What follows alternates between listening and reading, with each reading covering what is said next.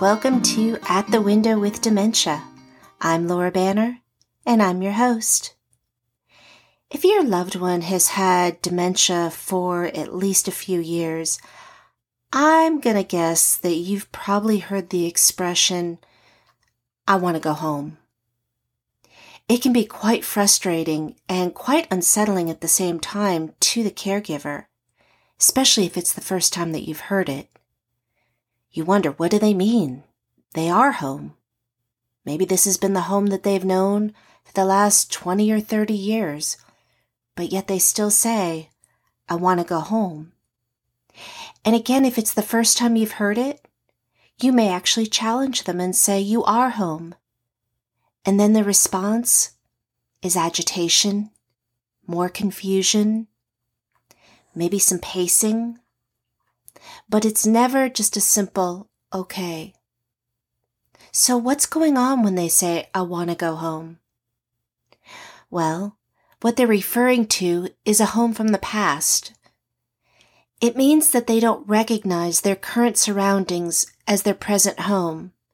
Again, even if it's been their home for the last several decades. So, what do you do with this information?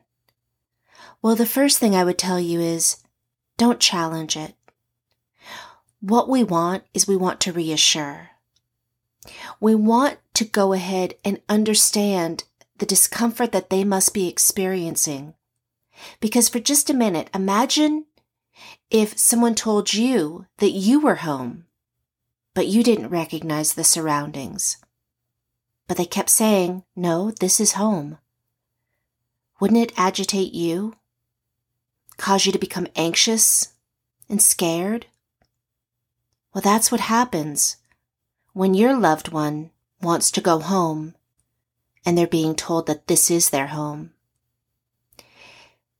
When they say, I want to go home, this can also be used as a cue, a cue or a clue to where they are in the stage of their dementia.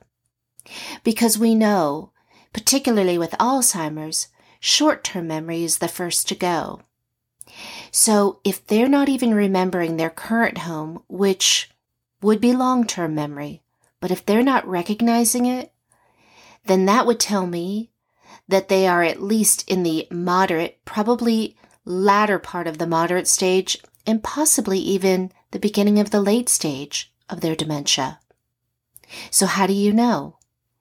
Well, I'll tell you what I've noticed is that when people start talking about loved ones, in particular their parents, who probably are deceased at this point, but they're talking about them in present tense.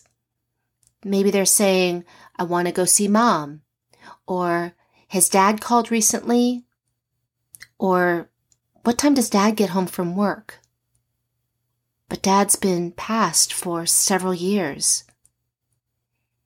That is a window into where they're at, where their present day is. Back in their childhood, maybe, or maybe back in the years of their early adulthood. So, how do you manage this when they tell you they want to go home? What I would recommend is try distraction. You could say something like, Okay, We'll go home, but let's just stay here one more night.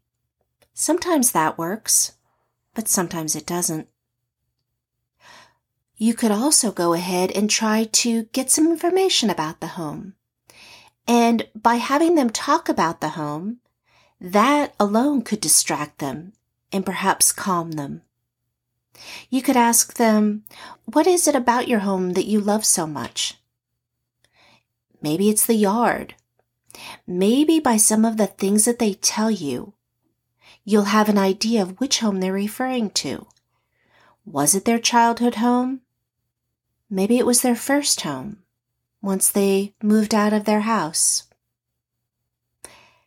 Go ahead and try to turn it around so instead of it being something that is anxiety provoking, that it's actually an opportunity for conversation be amazed at how it works. It's very easy to distract when you're tapping into a long term memory. We try so hard to understand what they're going through, but the truth is, despite our very best efforts, we really don't know. So we have to try to imagine what it must be like for them. Again, it's very, very important. Do not correct them. Don't tell them that this is home, because to them, it's not. And what it can also do is cause them to not trust you. And if you are their person, their primary caregiver, the last thing you want to do is to betray that trust. So again, try to get them to talk. Before you know it, you might be deep in a conversation and they're not remembering that they are asking to go home. Again, this is very common.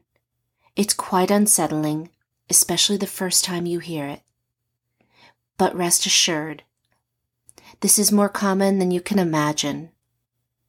And with a little bit of creativity on your part, and certainly a lot of understanding, this can be an opportunity for you to learn more about your loved one, perhaps some things that you didn't know. Anyway, I hope you found this helpful. Please go ahead and subscribe to my podcast. I release new episodes every Tuesday. Go ahead and also check out my Instagram page. My handle is compassionate underscore education, or go to my website, compassionateeducation.com. I have a lot of information there as well. Again, thanks for listening. I'll see you next Tuesday. Bye bye.